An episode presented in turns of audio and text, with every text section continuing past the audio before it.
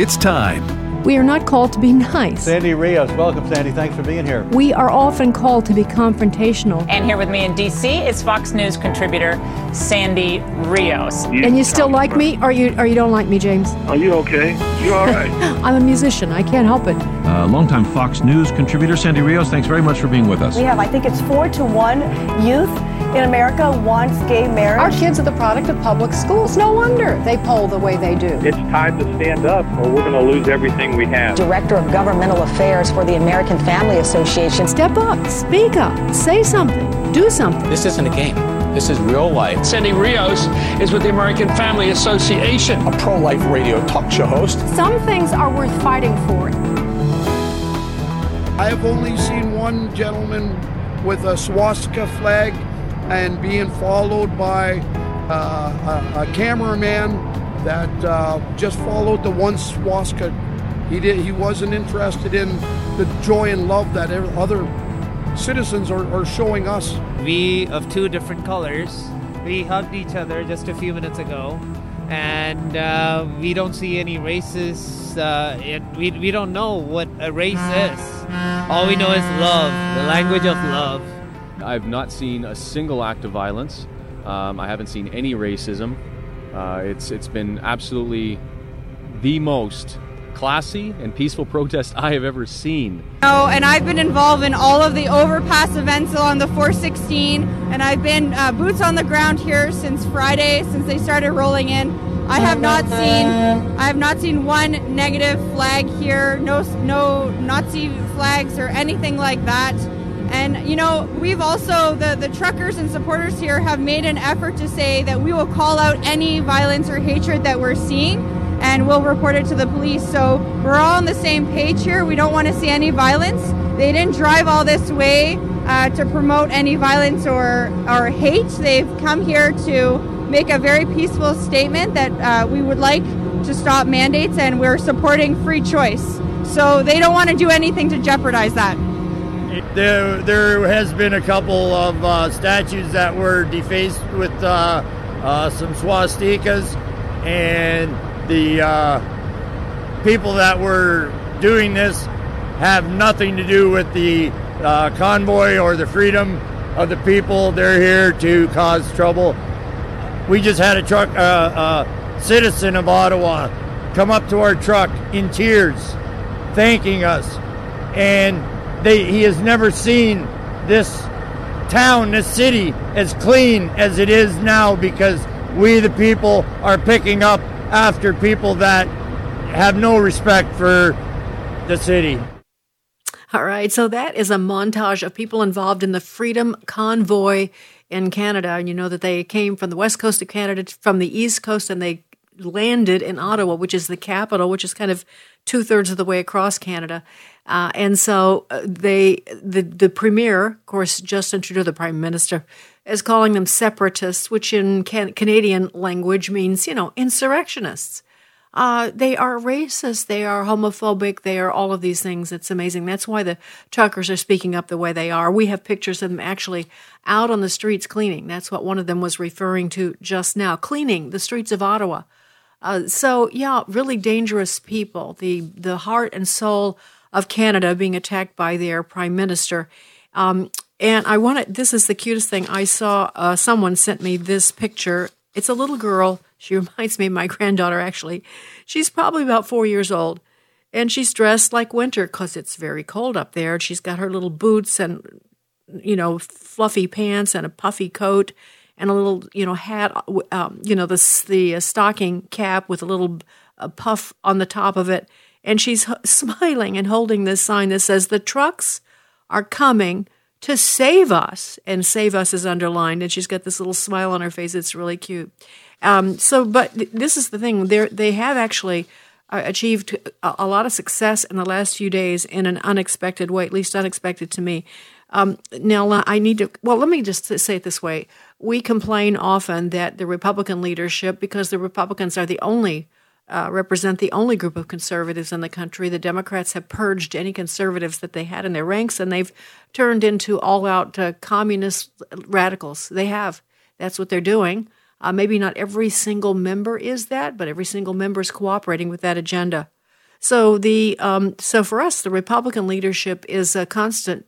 Uh, they're feckless. We talk about this. They're not willing to do anything difficult. They uh, they cooperate with their Democratic brothers and brag about how they've worked across the aisle. and We're sick of it. So the same thing's happening in Canada. So just to be real clear, there's a gentleman named Erin O'Toole, and he has been the voice of the so of the conservatives uh, in the uh, center part of Canada, middle Canada.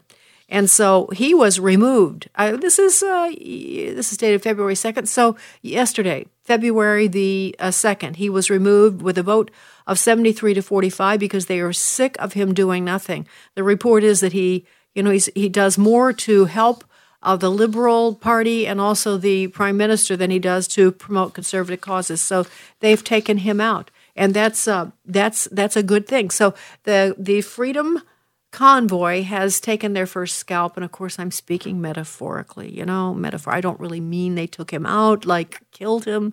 I don't really mean that they scalped him. You have to say those things now because you know nobody has a sense of humor or understands uh, hyperbole or metaphor.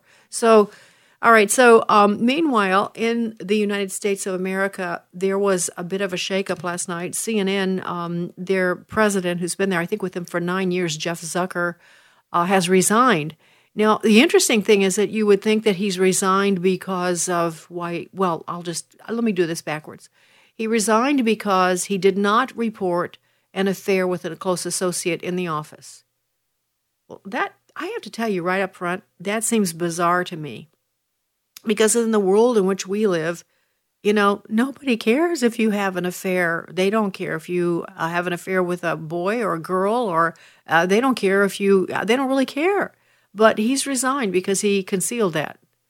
So, ne- no, nothing about the content of CNN and all the lies they've told people over the past, heaven knows how many years since they really started.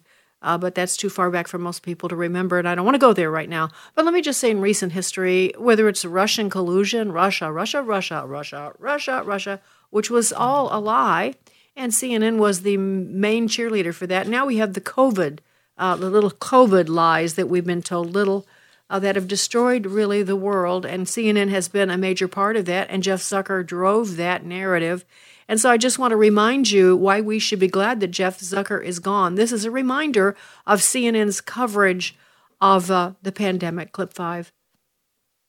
That a lot of people, Chris, are frightened about this. It's far too early to let down our guards right now. Far too early for states to be reopening. It seems premature and even dangerous to reopen the country. Dr. Anthony Fauci is on the cover of the new issue of Time magazine. There it is as one of uh, the uh, uh, 100 most influential people of 2020. Uh, well deserved from my perspective. He does amazing work. A couple of viewers have emailed in saying uh, they're worried about you. You look tired. I'm sure you're exhausted. We appreciate you taking the time.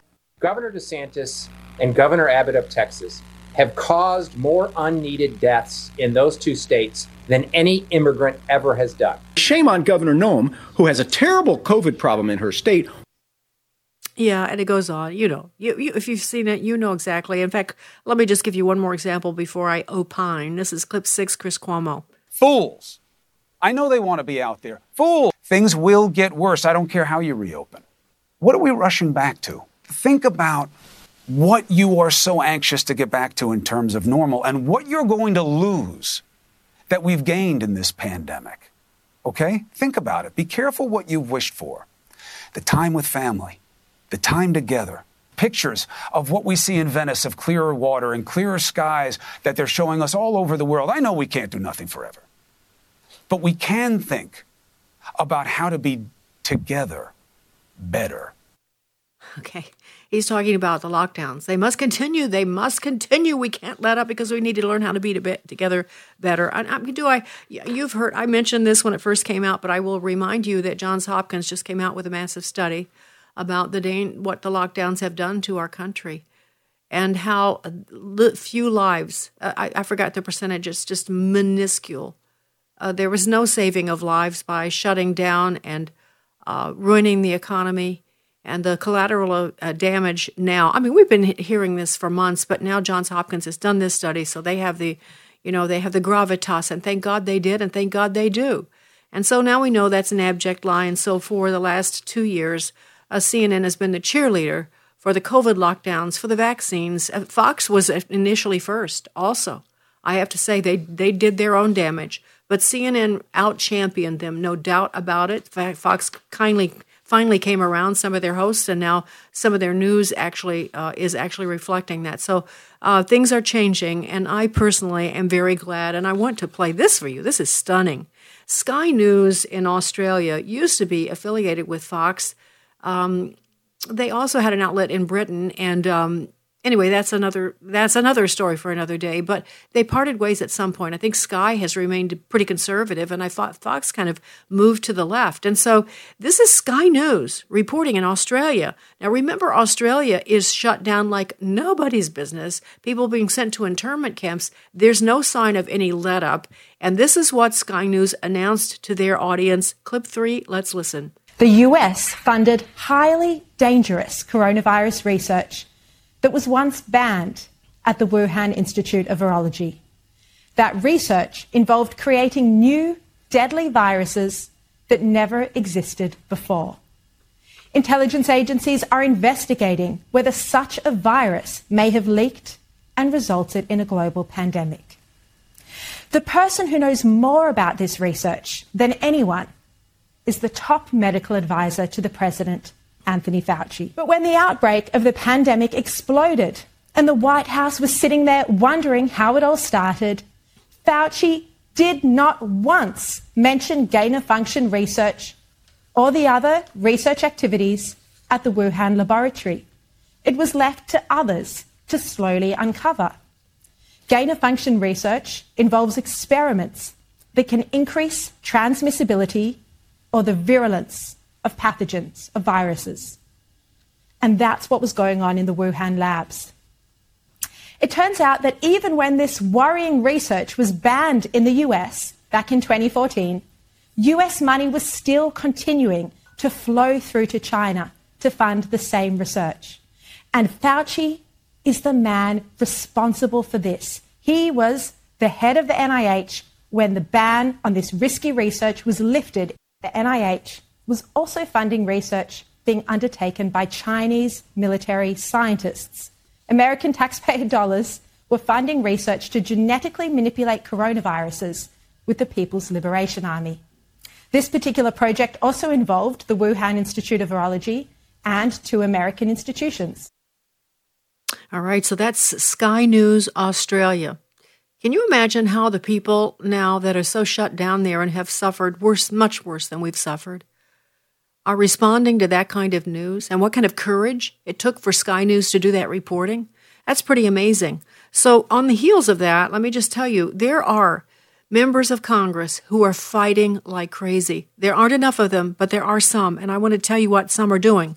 The House Oversight Committee, the Republicans, have given the Health and Human Services until February 16th to turn over documents on funding for the Wuhan lab and the Fauci emails. Uh, that's led by um, Ranking Member James Comer, con- Republican from Kentucky, and other committee Republicans are invoking federal law to have the National Institutes of Health and the Department of Health and Human Services turn over the documents, which they had previously requested in July and have been ignored. And so they are demanding this by, again, February the 16th. Uh, they're digging in their heels. Also, want to remind you that now Chip Roy has managed to get 49 Republicans uh, to pledge to shut down the government over the federal vaccine mandates. I want to say more about that at a later date. We touched on it with Chip earlier in the week, uh, but they have uh, four senators, but they need 10. And so um, we need to contact our senators and our congressmen and tell them to support this no money for federal vaccine mandates. None, zero, zip, ned, nada. They are paying states and organizations to continue these shutdowns and continue these mandates, and it needs to stop. And so, um, and then coming on the heels of that, I have an incredible article. I may spend the rest of the show on this, I don't know, but please stay tuned. It just came to my attention last night. I'm going to share it with you. Sandy Rios in the morning on AFR Talk. If you like trips where you have to plan everything, then uh, maybe our tour is not for you. Hello, everyone. I'm Tim Wildmon with American Family Association and American Family Radio. Of course, I'm talking about our spiritual heritage tours of Washington, D.C., Mount Vernon, and then a separate trip to Williamsburg, Virginia. But we take these spiritual heritage tours twice a year, once in June and once in September. And guess what? We take care of everything. All you have to do is, as they say, show up. Uh, Stephen McDowell of the Providence Foundation, who is a historian, will be joining us for both tours. And uh, he will comment and tell you everything you need to know about the places, the times, the events that we will experience on these tours of Washington, D.C. and Williamsburg. For all the information, just go to the website spiritualheritagetours.com for everything. This is Pause to Pray, a chance each day to stop down from the daily noise of life and pray for our country's leaders. Today we pray for Miguel Estien, Acting National Director for the Minority Business Development Agency. His office promotes the growth of minority owned businesses through public and private sector programs, policy, and research. 1 John 3:17 reminds us of the importance of helping others. But if anyone has the world's goods and sees his brother in need, yet closes his heart against him, how does God's love abide in him? Right now, let's pray together. Dear Heavenly Father, we ask you to guide Miguel Estien at the Department of Commerce. We ask this in Jesus' name. Amen. Pause to Pray is the service of this station and the Presidential Prayer Team. Get your 2022 prayer guide and make this the year of prayer. Available now at pausetopray.org. Hello, Americans. I'm Todd Starn. Stand by for news and commentary next. Everyone's goals for advancing their education look different. At Liberty University, we've helped thousands of students like you earn their dream degree. So no matter what your goal is, we can help you get there. With over 450 degrees from the associate to the doctoral level to choose from, most of which are 100% online, you'll find what you need to succeed. To discover which degree might be the best fit for you, text degree to 49595. That's degree to 49595.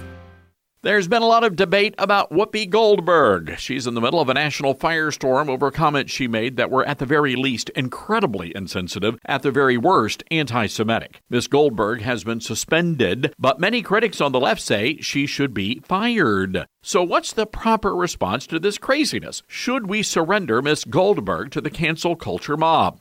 Now, my first inclination is to say no, we should not. What she said was terrible. She was right to apologize, but it should not be career ending. However, these are not ordinary times. We live in a nation that's governed by the cancel culture mob. Careers and lives have been destroyed by a slip of the tongue, or in some cases, a simple tweet. Just ask Roseanne Barr, fired by ABC for posting a racist tweet. The left should work together with the rest of us to banish the cancel culture mob, but until that happens, Whoopi should face the same fate as the rest of us. Good luck on the unemployment line. I'm Todd Starnes. Sandy Rios in the morning on American Family Radio. West Australian parents who are unvaccinated will be banned from seeing their own sick children in the state's hospitals under the new strict laws drawn up by Premier Mark McGowan. The tough new rules will come into play from January 31. Only those with exemptions from the vaccine or under compassionate grounds, including end of life visits, will be allowed to step inside the hospitals, which includes visiting their own kids. What we have known for some time is that from January 31, the measures will be ramped up even more. We also know that the one thing the premiers and the prime minister, for that matter, have been united on is the need to get vaccinated. So it becomes the ultimate test, doesn't it? If you're unvaccinated and you're going to what's deemed a high risk area, i.e., a hospital or an aged care facility, the ability to go and see your loved one, if you're unvaccinated, may well be taken away from you. And could that be the trigger to make you change your mind? And I guess that's the force at play here. It's a tough decision, isn't it? What would a parent do? Confronted by that, would it make you change your philosophy? Maybe it would, and maybe that's what the government are banking on. Yeah, and do you have to have, um, Susie, do you have to have a booster to make you fully vaccinated in this case? I think at this point they're just wanting people to get the double dose and they'll deal with boosters a bit further down the track. But you know, I'm all for this. I mean, this is not about the rights of parents, this is about the rights of the sick kids and the rights of the elderly to stay as safe as possible at a time where we know we're dealing with a very virulent strain of the disease. And if you are unvaccinated without a good reason, without a, a valid exemption, then you are going to find your movements curtailed. We went through this in Victoria months ago where even 12 year olds couldn't attend their own primary school graduations until the rules were, um, were relaxed. So mm. I think this is what the government needs to do at this point to really shock and challenge people into, as Basil's saying, change their philosophy, change their action, and get vaccinated. that was Australian 7 network, and that's a little different than Sky News in Australia. And you can hear, I mean, the horrible uh, decision now to crack down even further and to not let unvaccinated parents visit their children in the hospital. Uh, except uh, there even some exceptions. I think they mentioned uh, end of life. It's just it's horrific what they're doing. Uh, the reason I was laughing is because I was remembering that uh, Australian Seven Network did an interview with me a number of years ago. I don't even remember the topic. It was probably it was probably something to do with the LGBT community because that's what I seem to be the go-to person for and transgenderism. and I remember giving that they were just absolutely appalled at what I was saying. I mean, shocked. I'm shocked. I'm telling you, they were so hostile and uh, um, anyway, that's the way it goes. But Sky, that just shows you the contrast and the bravery and the boldness of Sky News reporting what they did, which is what you heard in the uh, the last clip of the first segment. All right, so last night uh, a pastor friend of mine sent this to me, and I had he said, "Have you seen this?" And I have not. I had not seen this, and so I I want to share it with you. We will post it on our Gettr account. Remember, it's uh, we've we're on GETTR. That's where we're posting things now in the show every day. And uh, you can always contact me at sandy at afr.net, sandy at afr.net. That's where you can make your comments. Okay. All right, are you ready? This is written by Megan Basham in the Daily Wire, and the title is How the Federal Government Used Evangelical Leaders to Spread COVID Propaganda to Churches. If you wonder why your church is shut down, why your pastors sort of walked in lockstep, not, I mean, there are some exceptions, but not many. Not really, not many notable exceptions. This is probably the reason. In September, Wheaton College Dean Ed Stetzer interviewed National Institutes of Health Director Francis Collins on his podcast, Church Leadership, about why Christians who want to obey Christ's command to love their neighbors should get the COVID vaccine and avoid indulging in misinformation. Ed Stetzer, by the way, is well known in evangelical circles. He was actually interim pastor at Moody Church for a long time. He is the executive director of the Billy Graham Center. These are all places very close to me and close to my heart uh, in my past. Not Ed Stetzer. He's not close to my heart, hasn't been for a long time. Um, but the Billy Graham Center is right there in Wheaton, where I raised my kids. It's on the campus of Wheaton College. very, very influential, as you can imagine. I actually sang at their dedication 100 years ago. Uh, but uh, he was editor in chief of the Outreach Media Group. He previously was editor at Christianity Today, which was kind of the uh, Christianity Today was the first, excuse me, uh, it was a publication that was like the Newsweek of Christian news, uh, very highly respected up until I'm saying, like, I'm going to just throw out like 20 years ago when they really started moving to the left. But still, people uh, hold them up in esteem. And so he was an editor previously there, executive director of Lifeway. That is the big Southern Baptist outlet. It's one of the largest religious publishers in the world. And he's written a dozen books. So he's very influential. Ed Stetzer is everywhere. But that's just the beginning. That's just the beginning of this. Uh, uh, the writer, um, Megan, goes on to say if you haven't heard of Ed, your pastor has which is why, when Stetzer joined a line of renowned, pa- renowned pastors and ministry leaders lending their platforms to Obama appointee Collins, the collaboration is noteworthy. During their discussions, Collins and Stetzer were hardly shy about the fact that they were asking ministers to act as the administration's go between with their congregants.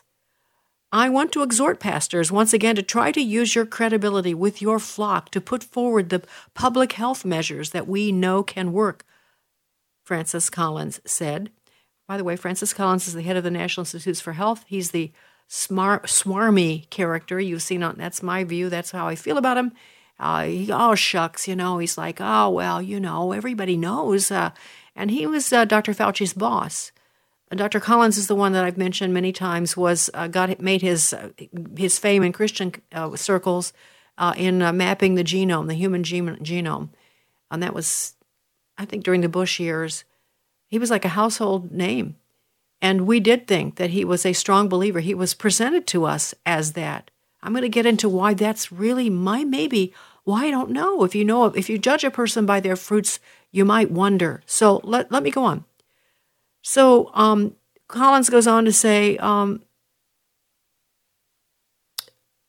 all right, so I don't know if I finished this sentence and I want to.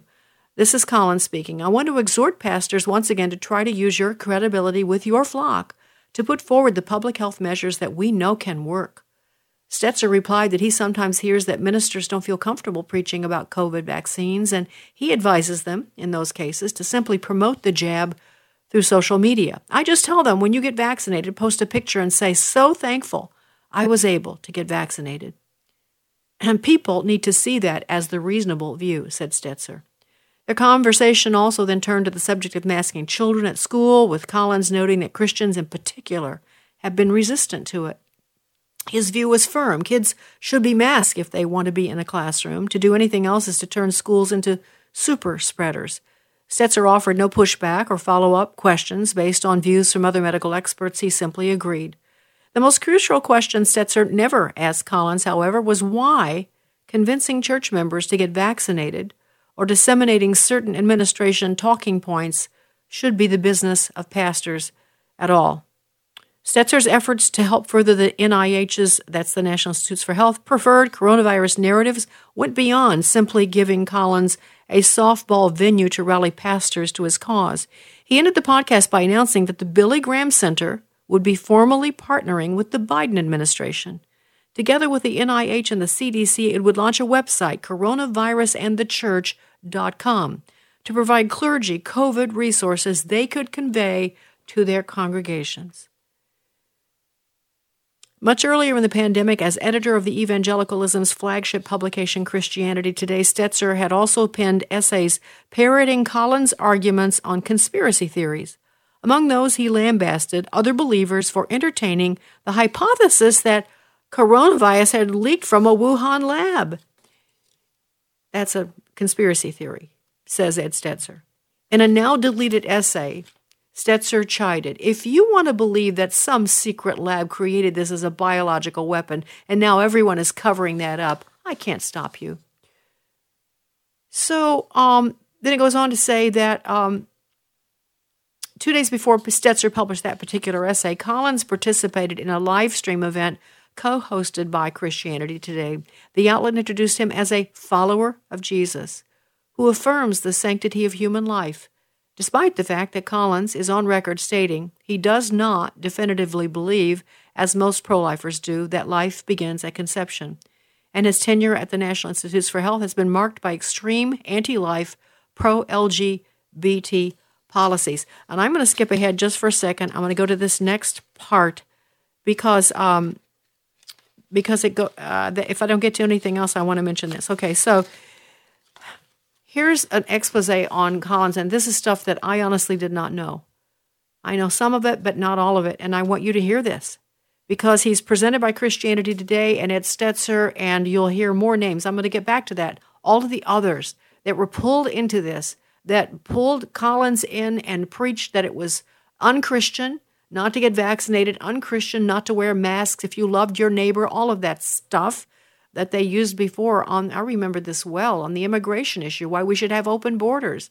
They quoted um, you know I was naked and you you know you didn't clo- you didn't you didn't clothe me. I was hungry and you didn't give me food. A whole series of pastors did this uh, commercial uh, using that twisting that scripture uh, to comport with the open borders narrative. It's just it's shocking the inroads the left has made in evangelicalism. But let me go back to Francis Collins and uh, his background. Other than his proclamation that he, Francis Collins himself, is a believer, the NIH director espouses nearly no public positions that would mark him out as any different from an extreme left wing bureaucrat. He has not only defended experimentation on fetuses obtained by abortion, he has also directed record level spending toward it. Among the priorities the NIH has funded under Collins a university, and this is one I told you about. I was shocked. I'm just sickened. I saw pictures. A University of Pittsburgh experiment that involved grafting infant scalps onto lab rats, as well as projects that relied on the harvested organs of aborted full term babies. Some doctors have even charged Collins with giving money to research that required extracting kidneys, ureters, and bladders from living infants. He further has endorsed unrestricted funding of embryonic stem cell research, personally attending President Obama's signing of an executive order to reverse a previous ban. And that ban took place under the Trump administration. Uh, and uh, Collins grumbled about it. He said, We had no choice but to stand down. That was unrestricted funding of embryonic stem cell research. That meant the killing of babies. That meant using uh, aborted babies uh, to do these experiments. That's what that actually means.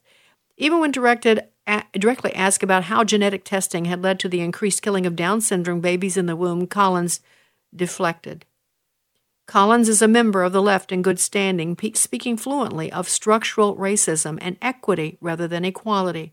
He's put his money, or rather taxpayer money, where his mouth is, implementing new policies that require scientists seeking NIH grants to pass diversity, equity, and inclusion tests in order to qualify. And keep in mind that Francis Collins holds the purse spring, spring, strings on hundreds of millions of dollars. He is the funder, he is the one who rules the roost in terms of scientific research. And that's why the scientific community walks in lockstep, at least publicly, because they want money for research. And Francis Collins holds the purse strings, and so does Fauci. Okay, so uh, the most holy of progressive cows the LGBTQ orthodoxy, Collins has been happy to genuflect. Having declared himself an ally of the gay and trans movements, he went on to say that he applauds the courage and resilience it takes for LGBTQ individuals to live openly and authentically, and is, quote, committed to listening, respecting, and supporting them as an advocate. Under his watch, the NIH launched a new initiative to specifically direct funding the sexual and gender minorities. On the ground, this has translated to awarding millions in grants to experimental transgender research on minors, like giving opposite sex hormones to children as young as 8 and mastectomies to girls as young as 13.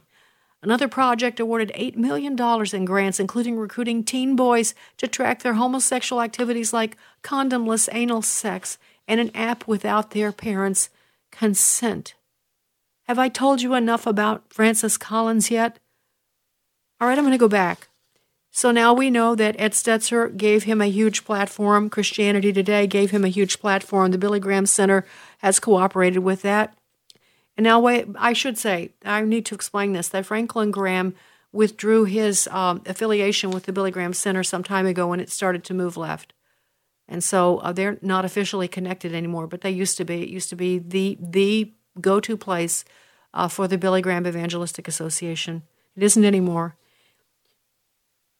So, uh, but now who else was involved in this? Let me just say that uh, in a Time magazine article, the, the, this was referenced. This is February 2021. While Fauci has been medicine's public face, Doug uh, Francis Collins has been hitting the faith-based circuit and preaching science to believers. That's from Time magazine. Okay, so who else participated in this? Let's see. The Gospel Coalition publication largely written for and by pastors, didn't probe beyond the facts that Collins offered.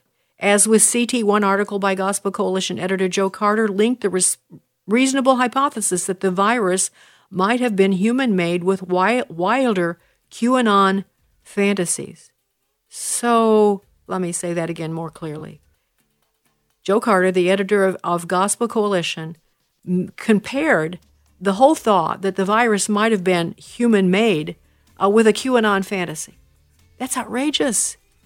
It then lectured readers that spreading such ideas would damage the church's witness in the world. So if you believed that it's possible that in the Wuhan lab they experimented with these viruses and made them more virulent and contagious than you, ladies and gentlemen, are uh, like Q, uh, a QAnon conspirator. That is just outrageous, and that's what Christian leaders have done. I'm not done.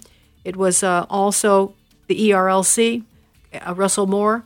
In fact, I'll, I take a pause here and come back and give you more of this because I think you need to hear it. We'll put this article on our Gettr page, so I hope you'll look for it. Sandy Rios in the morning on AFR Talk.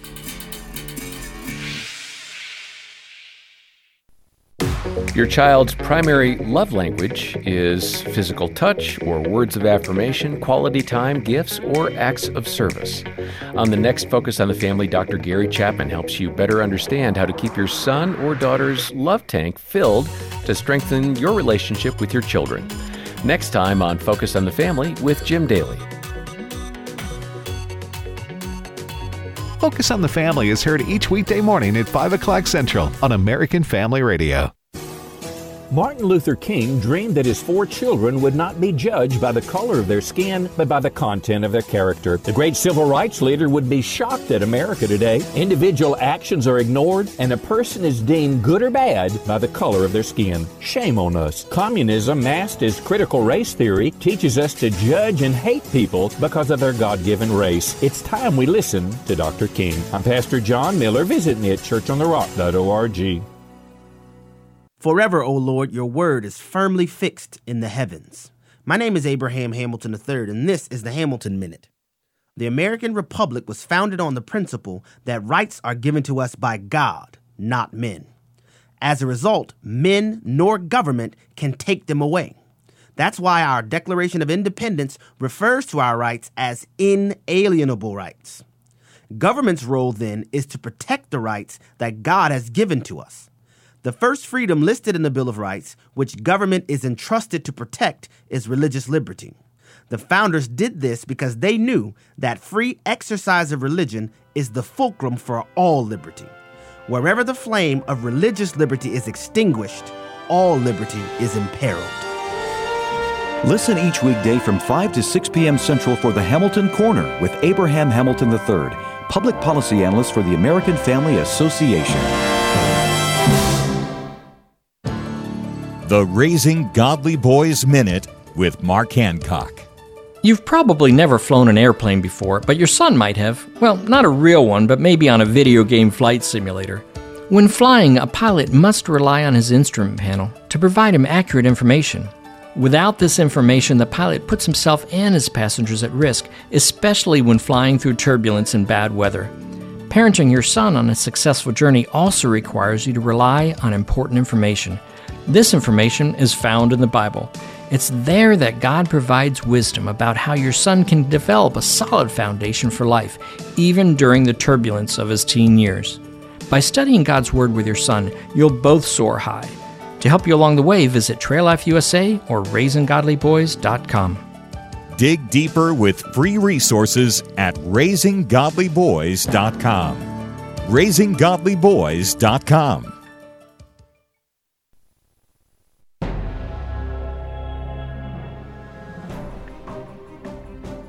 This is Frank Gaffney with the Secure Freedom Minute.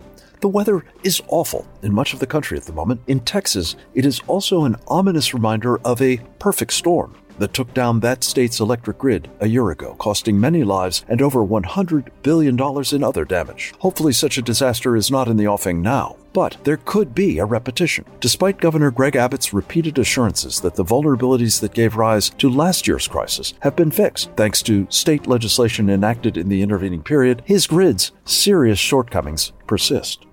Whatever happens with the present megastorm, Governor Abbott needs to call a special session of the state legislature and task it with actually assuring the Texas grid's resiliency, both to protect his own constituents and to serve as a model for the rest of our country. This is Frank Gaffney.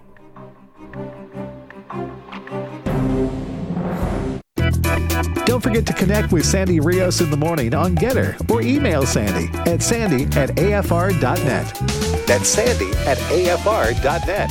Sandy Rios in the morning on American Family Radio. All right, Sandy Rios back with you. I am going to continue with this article in just a second. It's uh, how the federal government used evangelical leaders to spread COVID propaganda to churches. It's just shocking to me, and there's more to be said, and I'm going to get back to it in just a second. It's in the Daily Wire, by the way, and we will post it on our Gettr account. That's G E T T R. But I want to just uh, insert quickly a couple of the email that I've gotten from you this week. Uh, we talked a little bit. We had a call last week about uh, someone that was worried about. I can't remember the exact circumstances, but they were worried about giving birth in the hospital because they'd had some bad experiences with the hospital regarding COVID. And uh, I was talking about midwives uh, just off the top of my head. And so a couple of people wrote me and said that um, Connie says, my daughter just gave birth to her third daughter in November at the home with an amazing midwife, and she lives in Northern Virginia. She said the third was her best experience and flawless. She said midwives midwives are alive and well. And then a pastor in Tennessee, Chad, uh, sent me this link. He said there's a, there's a the largest school of midwifery midwifery in the country is found at um, thefarmmidwives.org. Thefarmmidwives.org thefarmmidwives.org. We'll put that link on our Facebook. Uh, no, we'll put it on our, our Gettr page. And then the last but not least, in terms of your email, uh, this is from um, this is from Robin. Robin is upset with me. She is a nurse, registered nurse who works in a small community hospital. She said she's she's enjoyed the show for a long time, but she's very upset. She says, We have treated many patients with COVID and most with successful outcomes. We do not kill patients. Many of those who did not live through it waited too long to come to the hospital thinking they could treat themselves at home. Until you have actually been in our shoes and seen how sick these patients are, how much work and effort we put into saving every single one, please do not assume you know what really goes on. Obviously, you have no idea about ventilators. Try watching patients struggling for air with no relief from the BiPAP or high flow. You would then see that a ventilator is helpful, and it certainly does not mean death. Most of our patients were able to come off the vent and eventually go home. We also had good outcomes for those who came in early. Patients were able to come off the vent and eventually go home. Oh, sorry, I conflated two sentences. We also had good outcomes for those who uh, came in early, regardless of color, size, age, or medical condition. Recovery depends on treatment, length of illness before hospitalization, available staff, uh, and having family able to visit. There is so much more than, than the money. You have no idea what it costs to keep a patient for months. We had to pay extra for staff, nurses, respiratory lab, etc. Yes, the government paid extra for every COVID admission, but it also cost a lot. We are not in the healthcare profession to make money, as you said this morning. We are here to take care of people who are not able to care for themselves. Granted, the government has prevented us from going giving everything needed because of their restrictions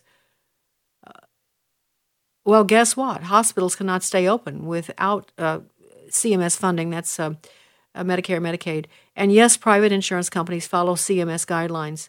Try staying home next time you or your family gets sick. You need to stop putting down health care when we are the ones putting our lives on the line every day for you.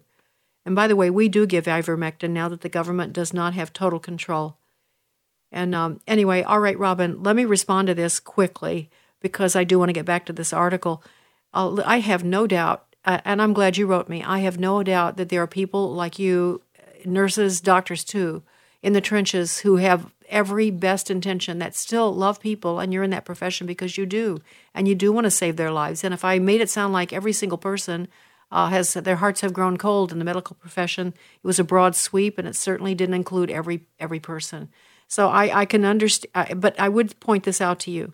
Uh, you're a community hospital, and I'm guessing uh, that you are in a kind of a different position. Community hospitals are closer to people, they're more part of the community, more vested, less likely. They're not like big corporate hospitals, which is the one of the biggest problems we have. Uh, that hospital hospitals have become run by corporations who do care about the bottom line. That really is all they care about. We broke down those figures for you a week ago Monday and the sh- uh, a week ago Friday. Uh, by the way, if, if people have not listened to that show, it's last Friday where we did break down the numbers of the enormous amounts of money that hospitals are making uh, giving these treatments, including remdesivir. And the fact that you're giving ivermectin shows me that you have a little bit of independence. You're not in the same category as the other hospitals we've been talking about. So I, and you also have made the point. You said we can't we can't do everything because the government has prevented us because we can't stay open without their funding. That makes the point, doesn't it, Robin? Kind of doesn't incriminate you, but it does incriminate the government and does incriminate the powers that be who decide to take that money and not give the treatment that they should be giving.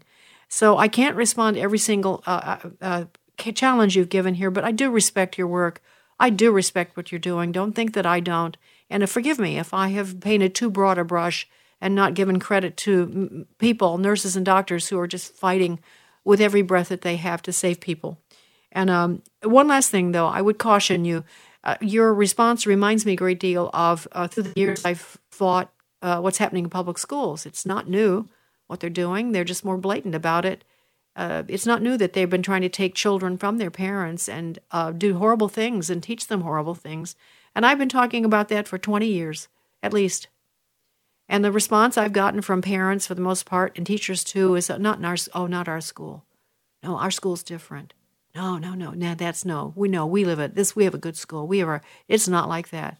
And it wasn't true. They didn't even recognize or didn't want to recognize. There was a bit of denial, and I sort of sensed that in your email, Robin, because um, because what I'm sharing with you are factual. I just got an article this morning from the Epoch Times about how attorneys are reporting a spike in calls for help from families of patients hospitalized with COVID. I have no time to read all of that. Actually, we should put that on our Gettr account too. But it's about uh, all the horrible situations the hospitals are putting people in. And uh, they are allowing people to die, and they're causing people to die in many cases with remdesivir. I think you're in denial, but I think you're also probably a great nurse. And uh, so that's all. That's my challenge back to you. All right, I'm going to go back to this article. So we were talking about how Ed Stetzer, uh, who uh, has such influence in the evangelical leadership world and uh, to pastors, invited Francis Collins on a podcast and invited him to Billy Graham Center, and Christianity Today jumped on board, and they've shamed pastors and anyone who thought that perhaps this virus. Uh, w- w- Francis Collins and Anthony Fauci are responsible for funding the Wuhan lab against uh, the law, really. 2014, it was out. I don't know if it's outlawed, at least there's a regulation that said that we could not do that here anymore, a fund research where they would mess with viruses and make them more virulent and harmful to human beings. And yet they did that. They spent lots of money in that Wuhan lab doing that. We know that for sure. Uh, and uh, they have been on a campaign, and you probably may or may not know that they. We now have their email back and forth where they wanted to destroy uh, doctors who were exposing the fact that no, this virus doesn't look like man-made virus. It looks like it doesn't look like a natural, naturally caused virus. It looks like something, something man-made. It's very virulent. But uh, Francis Collins and Dr. Fauci were trying to shut everybody up. They went on a campaign to do that. So they came to the evangelical leaders who were happy to help them. Happy to help them. If you believe that, you know, uh, this is uh, not, you know, uh, something that came from nature but was messed with by humans, it's a QAnon theory. How dare you? That's what Christianity Today said. So um, so this is where we are, but it continues. It goes on. The Ethics and Religious Liberty Commission, led by Russell Moore at the time, hosted Collins on a webinar. And uh, they centered on mostly the importance of pastors convincing church members to get vaccinated. And the discussion also moved on to the topic of masks. With Moore nodding along, Collins held up a basic over the counter cloth square. This is not a political statement. I can just see his face. His head wags when he talks. This is not a political statement. He is. This is not an invasion of your personal freedom. This is a life-saving medical device. Yeah. Uh, but uh, we know better than that now. We know better than that. Not only the uh, the Johns Hopkins study that just came out, but there are so many others that have been saying. Uh, Dr. Uh, uh, so, senator from Kentucky, uh, he's talked about this a lot, Rand Paul. Uh, but hematologist oncologist Vinay Prasad wrote in the City Journal just this month that the only published cluster randomized trial of community cloth masking during COVID 19, did you get all that? The only one that really studied this found that cloth masks were no better than no masks at all. All right, so, and uh, the list of pastors who were willing to take a bureaucrat's word that matters that could have been left to Christian liberty were instead tests of one's love for Jesus goes on. So, if you love Jesus, I heard, uh, I had friends tell me that on the campus of Liberty. Uh, I don't know, I'm not saying teachers said this, but students were saying this. They were shaming other students for not getting the vaccine and not uh, wearing masks. If you really love Jesus, if you want to really uh, witness for him, if you want to do your Christian duty, you will get you will mask up and you will get the shot. That was kind of the word on the street among Christian students at Liberty. Some of them, I think many of them actually. A former mega church pastor, Tim Keller's Kim Tim Keller, join uh, joint interview with Collins included a digression where the pair agreed that churches like John MacArthur's, which continued to meet in person despite COVID lockdowns, represented the bad and ugly of good, bad, and ugly Christian responses to the virus. Uh, during Saddleback Pastor Rick Warren's special broadcast with Collins, boy, he did make the rounds, didn't he? He made the rounds, and they all bowed in obeisance. Pastor Rick Warren, special broadcast with Collins on behalf of Health and Human Services, he mentioned that he and Collins first met when both were speakers for the billionaires and heads of state who gather annually at Davos, Switzerland for the World Economic Forum. Could I just interject? That's not good. Rick Warren has no business there, but he was there because he's become very important, you see. And um, they reconnected recently, Warren revealed, at an off the record meeting between Collins and key faith leaders. Man, I wonder who those people were. We don't know. They could there may be more than on this list. Uh, the best selling author of The Purpose Driven Life declared, before going on to specifically argue that religious leaders have an obligation to convince religious people to accept the government's narratives about COVID. Let me just say a word to the priests and pastors and rabbis and other faith leaders, Rick Warren said. This is our job to deal with these conspiracy issues and things like that. One of the responsibilities of faith leaders is to tell people to trust the science. They're not going to put on a vaccine that's going to hurt people, said Rick Warren the author of The Purpose Driven Life, which millions of people read, trusted Christian leader. And then it goes on to talk about how, uh, so MacArthur's church, of course, was in the news for resisting California Governor Gavin Newsom's orders to keep houses of worship closed. Collins participated in an interview with celebrated theologian N.T. Wright. And he is celebrated. You probably don't know his name unless you're a pastor, but he's written a lot of stuff uh, that uh, my uh, my son has often mentioned him to me. Has great respect for him, and so he joined right in, agreeing and doing his own uh, doing his own damage, shaming pastors that did not encourage their congregants to get vaccinated and wear masks and social distance and shut their doors. that they weren't Christians if they didn't do that. Even the hipster Christian publication Relevant just carried the water. And let's see, there are other places. Let's see. So uh, remember, this writer, Megan Basham, was with um, World Magazine. She just left World Magazine to join the Daily Wire. When I was reading the article, I thought, this person that's writing this has a lot of insight into the Christian world.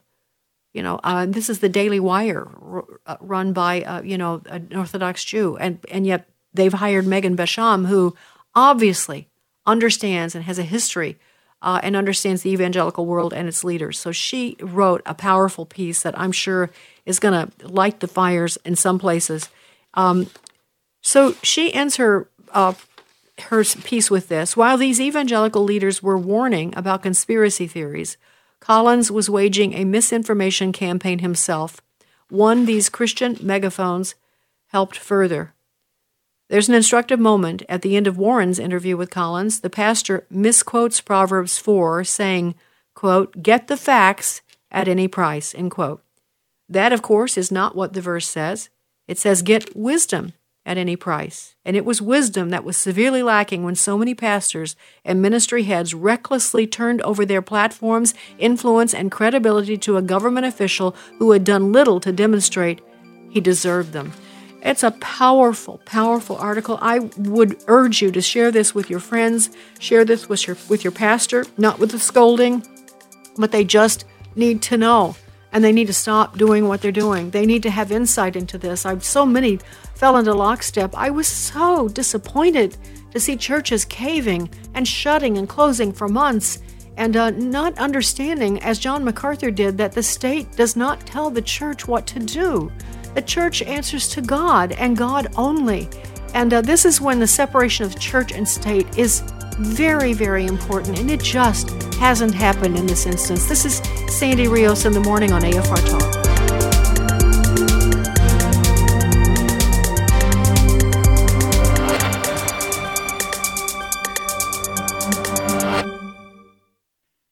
The views and opinions expressed in this broadcast may not necessarily reflect those of the American Family Association or American Family Radio.